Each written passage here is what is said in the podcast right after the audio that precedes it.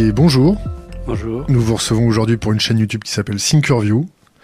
On vous reçoit dans le cadre de votre projet d'un dirigeable solaire révolutionnaire avec un profil qui est breveté euh, Made in France par vos soins. Vous, euh, vous en êtes l'inventeur avec votre, vos équipes. Qu'est-ce que vous pouvez nous en dire? C'est en effet un dirigeable tout à fait inédit, euh, solaire, hein, comme vous l'avez dit, et aussi effectivement un dirigeable tout temps.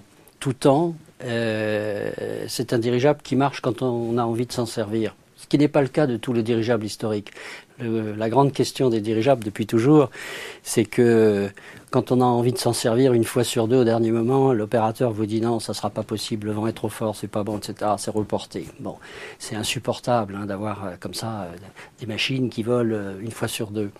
Donc ce problème-là a été pris à bras le corps par beaucoup de gens dans le monde, et nous nous avons une solution originale effectivement pour rendre ce dirigeable opérationnel tout temps, au moins 90% du temps. Hein. 10% d'annulation, c'est quelque chose d'acceptable. 50%, c'est pas acceptable. Donc tout temps, euh, on peut partir par gros temps. Euh, Parlez-nous un peu de son, son profil avec effet Venturi euh, qui permet... Oui, c'est très technique. Vous m'excuserez à ce moment-là de, de, descendre quand même dans, dans des explications techniques. Qu'est-ce que c'est l'astuce? Ça consiste à changer la forme du dirigeable. Voici, voici, vous savez, le dirigeable classique, il a une forme de révolution allongée. Parce bien que, stable, bien stable qu'on le voit à la caméra. On le voit, voilà, je vous le montre. Voilà, vous le voyez. Il a une forme oblongue comme un ballon de rugby très allongé. Tous les dirigeables ont cette forme-là. Mais celui-là, il a une particularité par rapport aux autres, c'est qu'il a un fond plat. Vous voyez ici, il a un fond plat. C'est tout bête. Eh bien c'est magique. C'est magique. Parce que tous les dirigeables, quand ils atterrissent et qu'ils sont dans le vent, le vent les soulève, les ballottes, et ils n'arrivent pas à se poser. Il faut des gens pour tirer sur des élingues, euh, pour le, le, le, maîtriser et l'arrimer. Avec ce fond plat, il se produit un phénomène physique tout à fait naturel, c'est-à-dire qu'il y a un effet venturi qui se produit entre le fond du dirigeable et le sol et qui fait que le dirigeable est plaqué au sol. C'est le vent qui pose le dirigeable. Et du coup, le pilote n'a besoin de personne au sol et il va pouvoir se poser, s'arrimer tout seul et descendre de sa machine après l'avoir arrimé. Il va s'arrimer, si, mes souvenirs sont bons, vous avez un pieu télescopique euh, à l'avant? oui, À l'avant, il y a un pivot, absolument. Il va s'arrimer en un point, et quand il sera plaqué au sol, il va rester plaqué au sol. Eh bien, si le vent tourne, il va rester dans le lit du vent. Il va pivoter pour rester dans le lit du vent, parce qu'il ne supporterait pas d'avoir un vent de travers, ça le casserait. Il faut qu'il reste dans le lit du vent, donc le vent va le faire tourner, comme un bateau à l'ancre, hein, qui va rester dans le lit du vent. Et donc, euh, comme ça, euh, il, il, a besoin effectivement d'un certain espace pour, pour tourner au sol. Euh, mais en dehors de ça, euh, il n'y a pas besoin de plus d'infrastructures qu'un pivot et un, un, terrain suffisamment grand pour qu'il soit libre de tourner au sol. Donc les capteurs solaires seront sur le, le dessus de l'enveloppe? Oui, dans un premier temps, ils seront plutôt à l'arrière. D'ailleurs, ils seront plutôt à l'arrière pour le démonstrateur. Et puis, si le client en veut plus, effectivement, on en mettra sur le dessus, sur les côtés, euh, suffisamment pour que euh, le dirigeable puisse capter l'énergie dont il aura besoin pour avancer par rapport à l'air. Quelle autonomie, euh, quelle capacité de charge, quelle capacité d'emport, euh, quel facteur de charge on peut lui imposer? L'autonomie, là, euh, je vais déranger certaines personnes. L'autonomie, elle est illimitée. Elle est illimitée. Il n'y a pas de limite. La seule limite d'emploi, c'est le vent trop fort. Et ça, on gère. Mais en tant que capacité, je dirais, de voler en l'air, c'est illimité. On peut faire le tour du monde, aucun problème. On va faire le tour du monde d'ailleurs. Quel, quel euh, alors on parle de vent, puis après on va, on va s'arrêter euh, des, au niveau des questions techniques. Euh, le maximum de vent, ça supporte des rafales à combien Bien combien entendu, de nœuds Maximum de vent pour pouvoir opérer et se poser, pic de vent maximum 50 km heure. Ce qui fait que 9 jours sur 10, on opérera, même plus que ça. Hein. Euh, maximum de vent euh, en l'air, euh, est-ce qu'on peut rentrer dans un cyclone avec votre aéronef? Complètement, complètement. Même, c'est même ce qu'on va faire, parce que en fait, quand vous parlez de vitesse d'un dirigeable ou d'un avion, vous parlez le plus souvent d'une vitesse par rapport au sol. Mais on est dans l'air. Donc on est entraîné par la masse d'air. Et donc pour rentrer dans un cyclone ou une tornade, en fait, euh, il suffit de rester immobile avec cette machine qui flotte toute seule, elle reste en l'air, et vous restez dans l'air, vous êtes ballotté par l'air, vous êtes dans l'ouragan à 200 km heure, mais vous vous rendez pas compte que vous avancez à 200 km heure, vous êtes porté par l'air. Et vous, vous n'êtes pas agressé par la masse d'air ambiante. Vous êtes, vous êtes en, en apesanteur dans l'air. Et vous êtes toujours manœuvrant, c'est-à-dire que vous avez vos hélices qui vont vous permettre d'évoluer, quand même de bouger par rapport à la masse d'air, mais sans violence. Vous êtes entraîné par l'air. On parle un peu de sécurité, on a tous euh, cette vieille idée du vieux Zeppelin. Euh, le Hindenburg. pardon, du Hindenburg, exactement. Qui s'enflamme. Oui, il s'enflamme, oui. Est-ce que le vôtre, il s'enflamme? Non. Pourquoi il s'enflamme pas? Il est gonflé à l'hélium, donc il s'enflamme pas. Mais quand bien même il serait gonflé à l'hydrogène, parce que s'il n'était pas habité, il n'y aurait pas de raison de ne pas le gonfler à l'hydrogène. Bon. Euh, bon, aujourd'hui, on sait parfaitement gérer, si vous voulez, l'inflammabilité de l'hydrogène. Hein, euh, Deux petites questions de l'Internet. Euh, nous sommes en direct. Quid de la durabilité de l'engin? Avec les matériaux qu'on utilise, c'est quelques années. C'est quoi quelques, années, Bon, trois ans, cinq ans. Après ça, tout dépend de ce que veut le client. Euh. Trois ans, la durabilité, c'est-à-dire ça, on recharge l'hélium tous les trois ans Ah non, non, non, la durabilité des matériaux fixes, c'est-à-dire la toile, les sacs d'hélium, toutes ces choses-là, oui, c'est deux, trois ans comme les voiles de bateau, si vous voulez. Une révision tous les trois ans, c'est ça? Voilà. tous les ans, c'est imposé par la réglementation, mais euh, ça ne sera pas forcément nécessaire. Mais enfin, c'est de l'ordre de plusieurs années.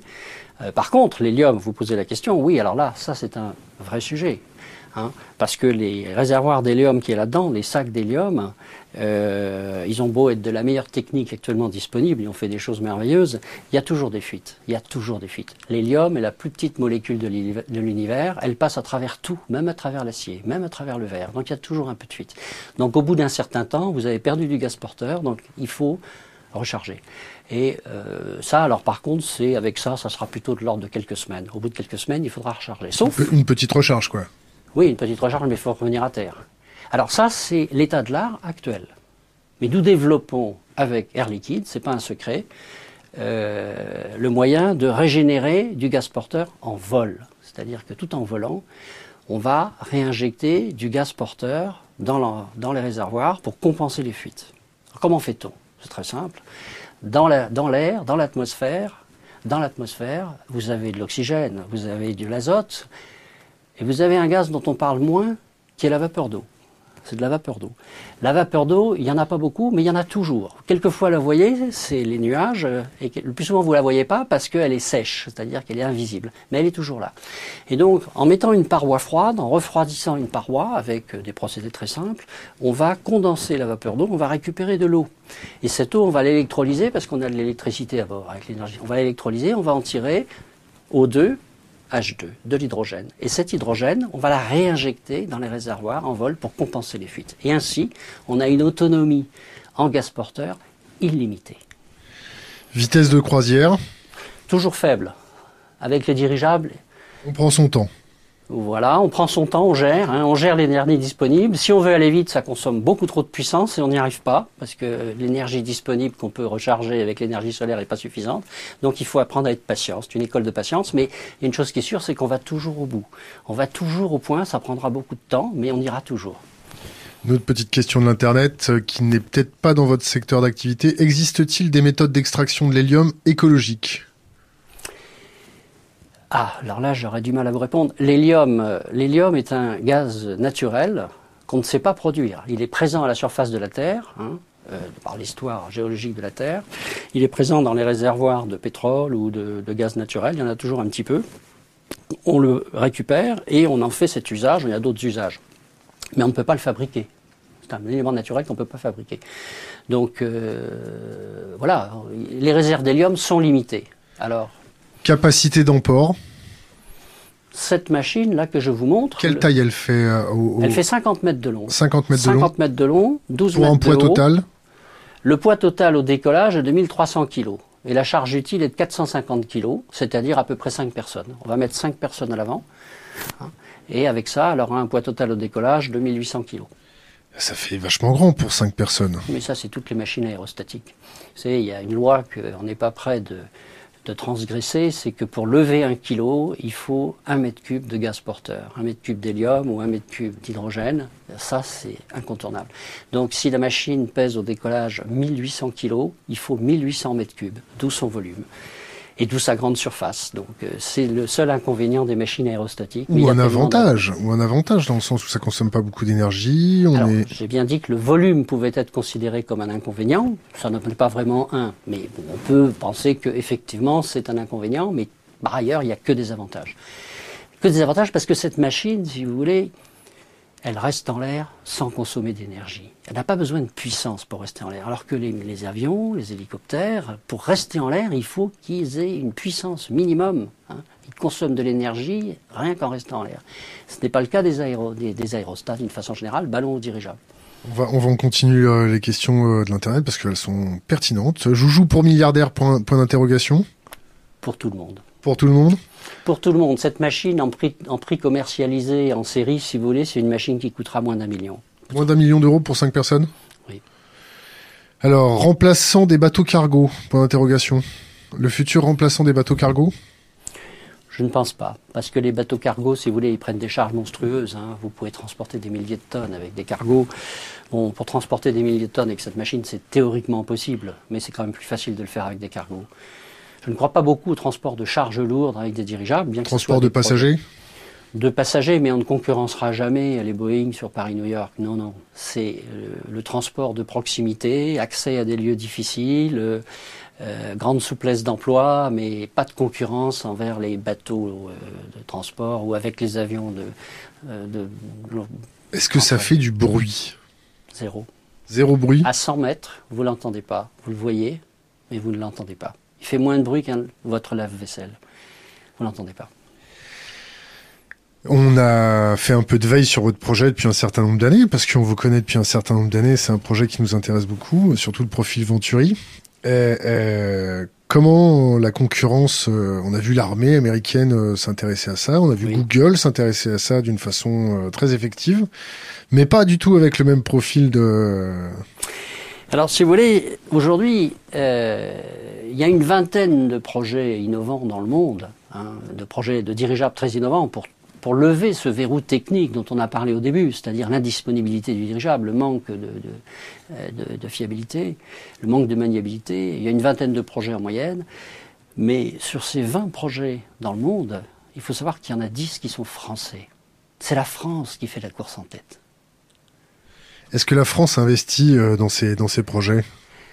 Pas beaucoup. Vous savez, les porteurs de projets, généralement, ils n'ont pas beaucoup d'argent. Euh, les investisseurs, euh, ils ne connaissent pas les porteurs de projets. Là, il y a un problème de mise en relation. Le président, il vous aide un peu? Macron, je ne sais pas s'il pense à ça. on n'a pas eu l'occasion de lui poser la question. On pose plutôt la question, si vous voulez, avec des instances qui s'appellent les pôles de compétitivité et qui sont chargés de, on va dire, d'aider à l'émergence de ces projets innovants. Hein, on, est, on est actuellement en discussion avec eux. J'espère qu'on va trouver enfin la solution pour financer ce projet quelques millions d'euros, faut-il pour... Euh, quelques millions, combien? 10, 15 Non, non, non, non, non, non, entre, entre 2 et 4 millions d'euros, suivant euh, ce qu'on va mettre à bord et tout ça, mais c'est l'ordre de grandeur, c'est ça, c'est entre 2 et 4 millions d'euros pour faire voler cette machine et que tout le monde comprenne, voit concrètement les avantages fantastiques qu'elle apporte. Il y a des millions et des millions d'euros, de dollars qui sont investis euh, chez Google par l'armée américaine. L'armée américaine, si mes souvenirs sont bons, euh, essaye de faire un, un, drone dirigeable. Euh, vous en avez entendu parler Vous pouvez nous en dire quelques mots avec votre ah, regard de professionnel? Les projets euh, de dirigeables sont pas trop sur la place publique. Ah bah, il y en a plein sur Internet. Hein. Non, il y a des images de synthèse qui n'est pas non, tout non, à non, fait la même chose. Non, non, non, il y a, y a du vrai, il y a du costaud. Quand hein. l'armée a des projets comme ça, en général, elle en parle peu. Bon. Euh, il y a des projets de, dirigeables pour les militaires aux États-Unis. Oui, oui, il y a quelques projets, effectivement. Bon, euh, bah, c'est des projets concurrents parce que on ne prétend pas avoir le monopole de, la bonne idée. Hein. Il y a d'autres d'autres voies techniques qui permettent de lever ce verrou dont je vous ai parlé. Il y en a au moins trois autres. Et en fait, il y a une compétition entre les porteurs de projets hein, pour être celui qui va enfin démontrer qu'on a fait sauter ce verrou qui bloque le marché. Vous, êtes le seul à avoir euh, ce profil de dirigeable non non non, non non? non, non, Il y a quatre autres projets dans le monde qui, ont ce, qui utilisent ce fond plat. Il y a un projet russe, il y a un projet euh, portugais, euh, il y a un projet anglais qui utilise le fond plat, oui. Une question de l'Internet. Combien de temps pour un Paris-Marseille environ? Par vent nul, on va prendre cette hypothèse, par vent nul, par bon ensoleillement, par bon ensoleillement, vous pourrez faire le trajet à 35 ou 40 km heure, c'est-à-dire que vous allez mettre 20 heures. Vous voyez, c'est lent. C'est toujours lent. On ne va pas concurrencer le TGV, non. Non, TGV, non, non, euh, c'est pas de ce côté-là. Non, non, c'est pas de ce côté-là qu'il faut chercher, pas du tout. Votre équipe est, et vous êtes, vous êtes combien sur ce projet? Euh, actuellement, on est quatre. On Quatre était six euh, cet été. Là, on est quatre permanents. Oui. Depuis combien de temps vous avez cette idée de, de faire des dirigeables? Ah, c'est Revenez, revenez à, à l'essence même, à la, à la genèse de, de, de cette idée. Ça, ça vous est apparu comme ça dans un rêve euh, Comment c'est apparu? J'ai un grand-père, j'avais un grand-père parce qu'il nous a quittés, qui était un pionnier des dirigeables à la belle époque des dirigeables, c'est-à-dire euh, en 19, dans les années 1900. Et euh, je l'ai connu et il me racontait tout ça. Moi j'étais fasciné, ça n'intéressait pas grand monde dans ma famille, mais moi ça m'intéressait beaucoup. Et euh, à 10 ans, j'ai décidé qu'on pouvait prendre des décisions à 10 ans. J'ai décidé, quand je serai grand, je serai pilote de dirigeable. Alors j'ai voulu faire super héros pour apprendre à faire des dirigeables. Je suis arrivé à super héros et j'ai dit je veux suivre les cours de dirigeable. À ce moment-là, on m'a regardé, il n'y a pas de cours de dirigeable, c'est fini. Il y a longtemps qu'on ne fait plus de dirigeable. hein. C'était une grosse déception. Donc j'ai fait ma carrière dans l'industrie euh, et puis quand j'ai pris ma retraite, euh, je me suis dit maintenant je vais revenir à mon projet de dirigeable. Et c'est seulement donc en 2008, 2009 que je me suis mis sérieux, sérieusement à, travailler là-dessus. J'ai créé la société Dirisolar en 2009. Euh, et depuis donc 2009, nous travaillons à concevoir et réaliser ce- cet appareil. Vous avez fait des essais, un prototypage. euh, Racontez-nous tout. Ah, si je vous raconte tout, ça va être très long. Mais pour On a le l'essentiel, temps. Hein pour l'essentiel, nous avons fait un, mo- on a commencé par faire un modèle réduit avec ce fameux fond plat. Il y a une vidéo d'ailleurs qui est disponible sur votre chaîne. YouTube. Elle est disponible effectivement sur notre Chaîne site. YouTube d'Iris Solar. Tout à fait. Euh, cette vidéo, euh, si vous voulez, euh, tout le monde peut la voir. Euh, en fait, ça n'est jamais qu'un extrait de ce qu'on a fait. On n'a pas tout expliqué, mais ce qu'il faut comprendre, c'est que cette formule du fond plat, qui étonnait tout le monde au départ, elle a été parfaitement démontrée avec ses premiers essais sur modèle réduit. On a, mis tout simplement un ventilateur pour créer un vent, et on a fait évoluer ce, démonstrateur dans ce courant d'air, et on s'aperçoit qu'effectivement, quand il arrive près du sol dans le vent, tout d'un coup, il est aspiré. Après ça, euh, quand on est passé, je dirais, à l'étude euh, du modèle grandeur nature, on a fait un certain nombre de simulations. Aujourd'hui, nous avons des logiciels extrêmement puissants qui permettent de simuler ça parfaitement, hein, des logiciels qu'on appelle CFD, euh, et on retrouve exactement cet effet. Tout ceci est parfaitement vérifié, si vous voulez, par tous les logiciels disponibles. Ce- cet effet magique du fond plat, on le retrouve parfaitement et, et c'est bien. Et maintenant, donc, ce qu'il faut, c'est en effet construire l'appareil grandeur nature pour que tout le monde constate, au besoin en montant à, bord, hein, que euh, ce, ce dispositif, cette forme tout à fait originale, aide complètement le dirigeable à atterrir et résout le problème finalement de l'indisponibilité et manque de maniabilité du dirigeable. Alors, question d'Internet, qui va utiliser ça? Première question. Deuxième question, au vu de l'espace utilisé et de sa capacité d'emport, de transport, pardon, cinq personnes, Mm. ne, ne serait-ce pas réservé à une certaine élite? Pas du tout. Ça va être le grand public. Parce que la première cible pour cette machine, la première cible commerciale, c'est le tourisme, ce qu'on appelle le tourisme de proximité. Et premier site visé, le Mont Saint-Michel. Au Mont Saint-Michel, vous avez 3 millions de visiteurs par an. On a fait une enquête de marché sur la digue du Mont Saint-Michel, vous savez, questionner les gens, dites donc, il, y a un projet comme ça, une machine qui pourrait vous emmener autour du mont, vous montrer le mont sous toutes ses faces, 20 minutes de vol, vous voyez tout ça, vous revenez. Est-ce que vous êtes partant pour entre 70 et 100 euros? 70% des gens Par inquisitionné personne? Oui, oui. 70% des gens interrogés ont répondu mais on y va. C'est fantastique, on y va, ça serait extraordinaire. C'est le même prix, si mes souvenirs sont bons, qu'un baptême du LM autour du Mont-Saint-Michel, Oui, à peu près. qu'on a déjà fait. C'est Oui. magnifique. Par contre, euh, c'est très bruyant. C'est bruyant, c'est très rapide, on, on va, on avance, tout ça. Avec ça, c'est silencieux, ça vibre pas, c'est super, on peut s'arrêter en vol. Ça dérange pas la faune. Ça dérange pas la faune. Du moins ça moins dérange, la ça faune. dérange pas les touristes. C'est silencieux, c'est magnifique à voir, ça flotte dans l'air. Et donc, euh, au Mont Saint-Michel, pour répondre à la demande qu'on a ainsi calibrée, il faudrait 200 dirigeables comme ça autour du mont. C'est impensable, bien sûr. Mais le nombre de sites touristiques existants dans le monde où des touristes seraient prêts à utiliser cette machine pour mieux voir, parce que Le quand Taj Mahal, mon rêve de faire Taj ça au Taj Mahal. Le Taj Mahal, Vaux-le-Vicomte, Versailles, les falaises d'Étretat, euh, euh, les plages du débarquement. On a identifié des centaines de sites dans le monde où les gens seraient ravis de pouvoir s'élever et aller regarder ça tranquillement d'en haut, sans nuisance, sans bruit, prendre des photos. Est-ce que, est-ce que, euh, mis à part l'industrie touristique, Oui, il y a d'autres applications. je vous écoute. Bien entendu. Euh, Aujourd'hui, si vous voulez, euh, il y a un énorme besoin de capture de données de tout genre sur la nature. On mettre l'ère des big data. On a des appareils pour capter ces données, pour euh, traiter ces données, pour prendre des, des décisions, faire des analyses, prendre des décisions. Prenez en agriculture, par exemple. Prenez, le cas de l'agriculture est très intéressant. Dans les vignes, il y a des maladies. Alors aujourd'hui, qu'est-ce qu'on fait? Alors on arrose de, de, de, de- de produits divers euh, sans savoir si à cet endroit-là, il y en a vraiment besoin ou pas. Euh, si on pouvait monter en haut, prendre des vues, analyser très précisément ce qu'on voit, on verrait par exemple, par exemple, je prends cet exemple-là, la flavescence dorée, qui est une maladie terrible, qui naît quelque part dans la vigne, sur un pied de vigne, et qui, si on ne l'éradique pas très vite, elle va se propager. On peut faire ça avec un tout petit drone, non? Non, on le fait, mais le drone, le petit drone, il, ne reste pas assez longtemps en l'air. Il va rester un quart d'heure, une demi-heure, ça dépend des modèles, de l'ordre de l'heure. Mais les champs de vigne, ils sont immenses. Vous savez, si vous allez du comté de Reims, vous avez des kilomètres. Et il faut, en fait, pouvoir rester longtemps en l'air, se balader systématiquement, je dirais photographier, traiter les images et détecter l'endroit où la flavescence de Roy naît. Et à ce moment-là, envoyer soit un robot, soit une personne pour couper le pied qui est malade. Et ça, ça se fait avec une machine comme ça, très facilement.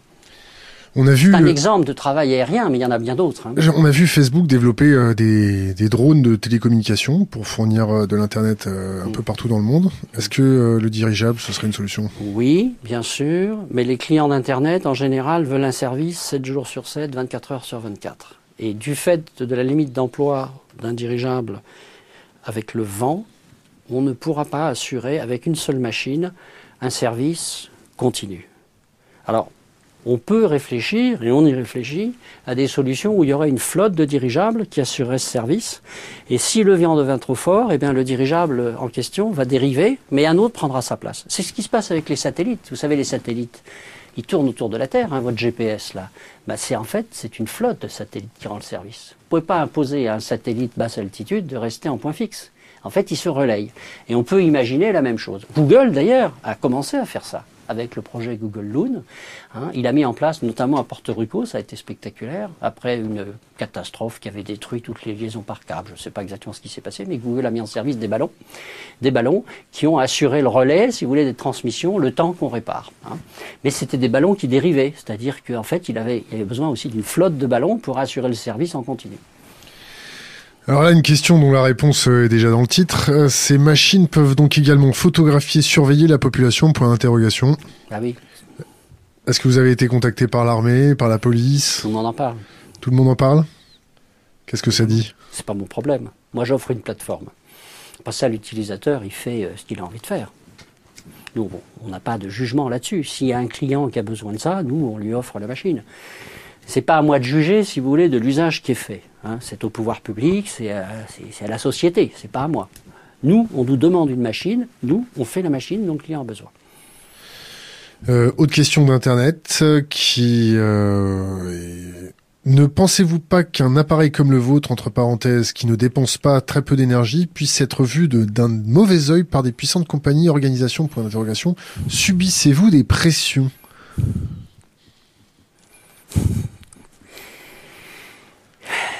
Il La existe- communauté est... Il existe, il existe dans cette société économique des lobbies. Il existe des lobbies. Les lobbies sont à l'œuvre. Après ça, bon, je dirais c'est c'est essentiellement ce que la société dans son ensemble attend qui finira par émerger. Les lobbies pourront freiner, on sait, on connaît toute l'histoire des avancées techniques. Une, innovation de rupture est toujours mal perçue par ceux qui euh, détiennent les grandes parts de marché avec la technologie qui est dépassée, toujours. Bon, donc il y a des réactions humaines, euh, ils vont freiner, ils vont s'opposer avec tous les moyens à leur disposition, bien sûr, mais au bout du compte, l'innovation de rupture, elle finit toujours par passer. Bon, si on vous voit avoir un, accident de voiture suspect ou une chute malencontreuse, euh, on s'inquiète ou on s'inquiète pas? Là, il y aura une enquête. On peut s'inquiéter. Il y aura une enquête. Mais je, je, ne pense pas sérieusement. Bon, à part ce qu'on voit dans les bandes dessinées, Tintin et autres. Euh, je ne, non, je ne pense pas sérieusement qu'on en arrive là. Euh, bon, le monde, le monde est en progrès technologique permanent. Bon, c'est pas pour autant que la criminalité, je dirais, augmente entre les gens qui sont en place sur le marché euh, envers ceux qui apportent des Donc solutions confiant. techniques. Confiant, réaliste, réaliste, réaliste, euh, non. Est-ce que vous avez pensé à faire un crowdfunding digne, de ce nom euh, sur Internet On a pensé, absolument. Faire appel à la communauté, voire internationale on a pensé, on a pensé. On a pensé ce qu'on cherche quand même en premier en ce moment, c'est, si vous voulez, une caution technique des, du pôle de, qui est en charge de ces projets, c'est-à-dire pour ce qui nous concerne le pôle Aztec dans la région parisienne. On est, on est en discussion avec eux, on va être labellisé, ça c'est clair, ils vont labelliser ce projet. Et euh, c'est un passeport important, si vous voulez, d'avoir euh, ce label hein, pour aller n'importe où pour demander des fonds. Euh, que ce soit des investisseurs privés, des investisseurs étatiques ou le crowdfunding. Euh, on a décidé de faire des choses dans cet ordre hein, parce que je pense qu'on a beaucoup plus de chances de, de, réussir.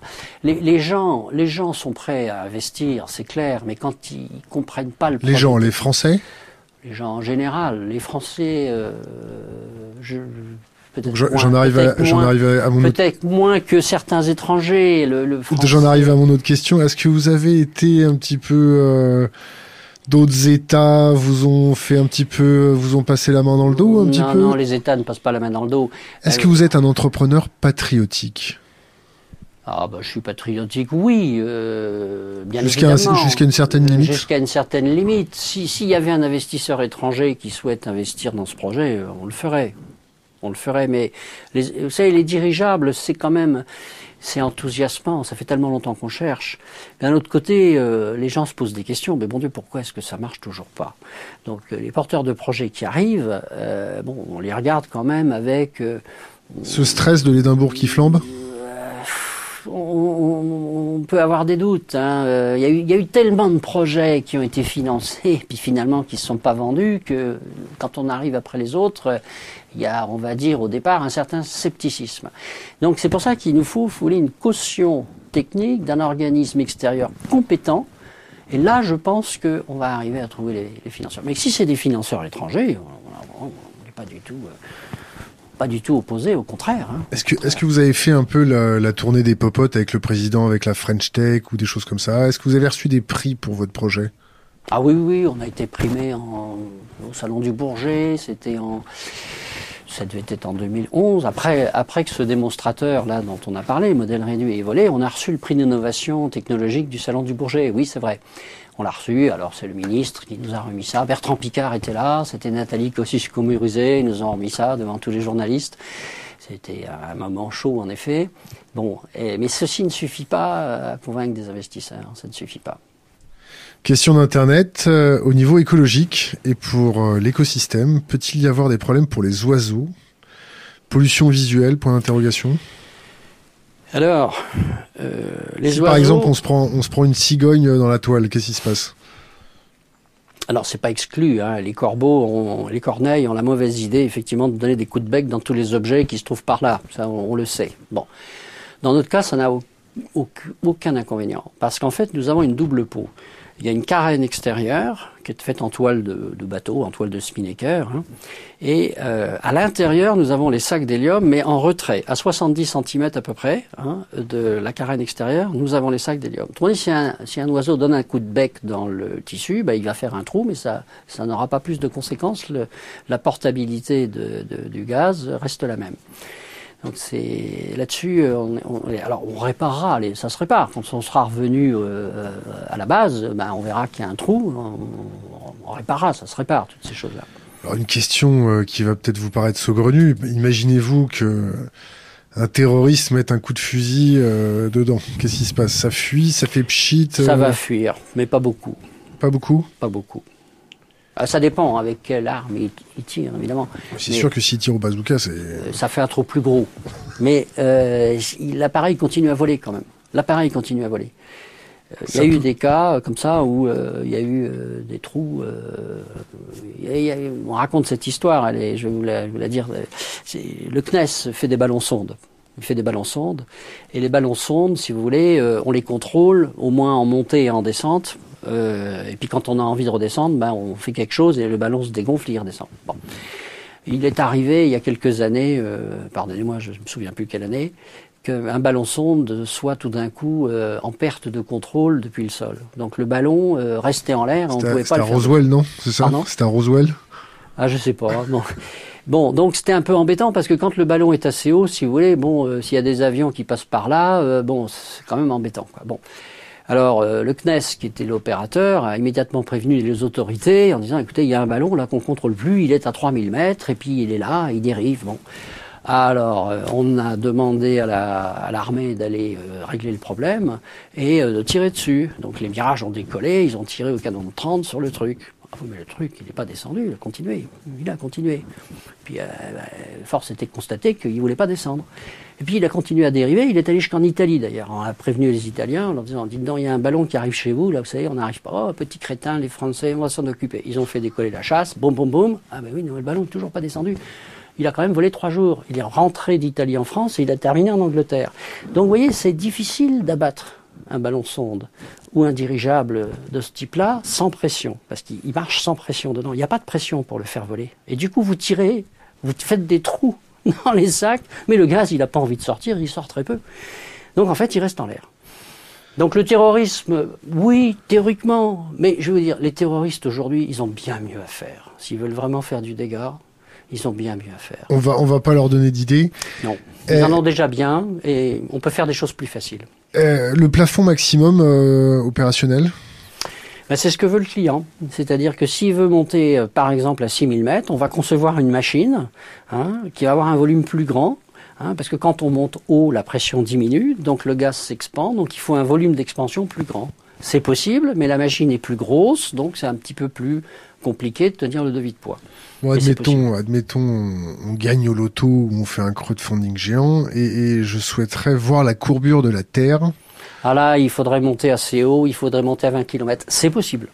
On peut, on pourrait avec une machine spéciale. J'ai déjà fait une proposition d'ailleurs à Marc Alban, qui me l'a demandé, euh, une proposition pour monter, euh, faire du tourisme spatial. C'est ce qu'on appelle du tourisme spatial pour monter à 20 km et on verrait là le ciel noir et un peu la courbure et tout ça. C'est possible, mais c'est pas le meilleur moyen de monter à 20 km. C'est pas le meilleur moyen. Il vaut mieux y aller en avion ou avec un, ballon plus souple, euh, moins dirigeable. Ah, ça, pourrait être un ballon euh, sonde, effectivement, oui, on pourrait. Oui, bien sûr, ça s'est fait d'ailleurs. Qu'est-ce qu'on vous pose comme question quand euh, il y a un investisseur devant vous Qu'est-ce qu'il vous pose ah. comme question? Alors, bizarrement, bizarrement, comme il ne comprend pas la technique, il comprend pas. Il peut pas avoir de jugement sur la technique, donc il est un petit peu inquiet. Donc il va poser des questions dans les domaines où il a une certaine compétence. Et ces domaines, ça va être le plus souvent est-ce que vous allez construire une usine? Comment vous allez faire pour construire vos dirigeables? Vous allez construire une usine, vous allez embaucher du, monde, vous allez acheter des machines. Il va poser des questions dans ce domaine parce que il va pouvoir comprendre les réponses. Bon. Alors là, on lui explique qu'on n'en est pas là que ce qu'on veut faire, c'est un démonstrateur pour que tout le monde voit, constate que tout ce qu'on prévoit, tout ce qu'on sait qui va se passer, on le, c'est vérifié. Et là, là, quand cette machine volera, marchera, là, on est certain que les investisseurs auront plus confiance et qu'ils investiront. Au niveau de l'emploi, par exemple euh, Alors oui, oui, au niveau de l'emploi, on a fait des projections, bien évidemment. Euh, si on s'en tient au marché du tourisme, euh, qui est le premier marché qu'on vise, hein, vraiment un véritable marché, les perspectives à 10 ans, si vous voulez, pour faire du tourisme, c'est 1000 machines de ce genre. Hein, c'est très clair qu'il y aurait au moins ce marché-là. Et ça, c'est pour le monde. Et en France, si on regarde le nombre de sites qui seraient de toute évidence euh, intéressés à accueillir ce genre de machine. Il y en a au moins une cinquantaine. vous prenez le Mont-Saint-Michel, vous prenez les plages du débarquement. Vous savez, les plages du débarquement, on arrive, c'est très émouvant. On voit le cimetière, il y, a le, il y, a le, sanctuaire, tout ça. Alors on vous explique tout ce qui s'est passé, mais on voit pas la plage. On est là, dans la campagne, on voit rien. Si on pouvait s'élever, survoler tout ça, aller voir les falaises où les gars se sont fait abattre, les plages et tout ça, ça serait magnifique. C'est un site qui, manifestement, appelle euh, à, être visité par des dirigeables. Il y a une cinquantaine, au moins une cinquantaine de sites en France, si c'est pas plus, si vous voulez, qui sont susceptibles vraiment d'accueillir ce genre de dirigeables. Et pour exploiter tout ça, pour exploiter ça, c'est des milliers de personnes qu'il faudrait. Des milliers de personnes. C'est des emplois. Des emplois très compétents où il faut former les gens, des pilotes, des techniciens, des choses comme ça. C'est c'est vraiment, si vous voulez, euh, un gisement de création d'emplois euh, extrêmement intéressant en France et dans le reste du monde, parce que le nombre de sites où on pourrait faire du tourisme aérien. Et, Je vous coupe. Euh, y aura-t-il une application publicitaire? Est-ce qu'on va revoir ce ballon avec le, Il y a un espace publicitaire, évidemment, puisqu'il y a une grande surface. Donc si vous promenez, euh, par exemple, autour du Mont Saint-Michel, alors les gens, forcément, regarderont. Dès que vous voyez une machine volée, tout le monde la regarde, hein, même si on est blasé, on la regarde. Bon, celle-là, en particulier, vous vous rendez compte, un dirigeable à 100 mètres, là, qui passe autour du Mont Saint-Michel, tout le monde la regarde. C'est moche. Ah, c'est pas moche du tout, c'est très beau. non, mais un dirigeable, oui mais un dirigeable avec marqué. Euh... Ah bah après ça, c'est une question de politique. Euh, il y a un espace publicitaire qu'on peut vendre ou ne pas vendre. Si on le vend, effectivement, euh, si c'est les parfums Paco Rabanne, bah c'est les parfums Paco Rabanne. On va pas citer de marque. Pardon? On va pas citer de marque. Ah non, je cite pas de marque, mais tout est possible. On va citer Internet. Est-ce que vous voyez un dirigeable autour du Mont Saint-Michel avec marqué YouPorn dessus? Moi, je suis je blague, je blague, je. Suis... Non, mais c'est l'exploitant qui décidera. Si vous voulez, c'est pas le constructeur qui décide de ça, c'est l'exploitant. L'exploitant fait son business plan avec de la publicité ou sans publicité. Et après ça, c'est lui qui gère. Nous, on fait la plateforme, on, on, conçoit, on fabrique, on met à disposition, on met en service la plateforme. On va revenir à vous, l'entrepreneur. Comment ça se passe dans votre tête? Qu'est-ce qui se passe dans votre tête quand on pense dirigeable Moi, ça fait 50 ans plus que ça, même 60 ans que j'y pense. Je le vois voler, ce dirigeable. Je le vois. Je le vois voler. Et j'espère bien qu'on va y arriver. Mais je suis plus seul maintenant. Il y a tas de gens qui pensent aussi qu'on va y arriver. C'est le projet d'une vie. Hein. C'est beau? Ah oui, c'est beau. Je serais très content de, de voir ça avant de. Avant la, famille vous soutient à fond, euh, vos copains. Ma femme, ma femme me soutient énormément. Euh, toujours derrière un grand homme, il y a toujours une grande femme, non C'est ça Je ne sais pas si c'est une grande On femme. Lui passe le bonjour d'ailleurs. Elle me soutient beaucoup, on peut le dire. Alix me soutient énormément, c'est très important. Euh, mes salariés aussi. Euh, d'ailleurs, dans notre société, les salariés sont tous actionnaires. Hein, c'est le principe. J'ai environ 25 actionnaires, des amis pour l'essentiel, hein, qui ont apporté de l'argent pour qu'on puisse en être là aujourd'hui. Euh, je suis très entouré. Mais financièrement, ça suffit pas, si vous voulez, pour aller au bout de ce projet. Il faut que des investisseurs privés ou publics rentrent dans le projet. Est-ce que vous avez un, message pour l'Internet? Pour l'Internet La communauté, est-ce que... Euh... Bon, écoutez, euh, si ce projet vous plaît, euh, rentrez dans le projet, investissez. Hein. Même si c'est modeste, euh, investissez, parce qu'on sera toujours content. On va vous poser la, la, la dernière question de notre, euh, notre format, qui est laisser un, un, conseil pour les jeunes générations. C'est une question qu'on pose à tout le monde. Ah. Est-ce que vous avez un conseil pour les jeunes générations en tant qu'entrepreneur, euh, inventeur euh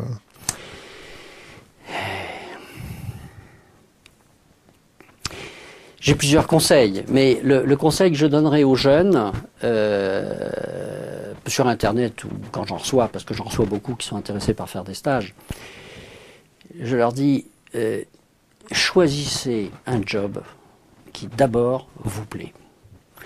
Et deuxièmement, choisissez une entreprise avec laquelle vous avez le fit. Et notamment... Vous avez le? Le fit. Il faut avoir le fit avec l'équipe. Il faut avoir le fit avec son patron. C'est la clé de tout. Si vous avez le fit avec l'équipe, si vous êtes intéressé par le sujet, vous ferez des choses formidables. Formidables. Philippe Tixier, merci. Bah, C'était un plaisir. Cut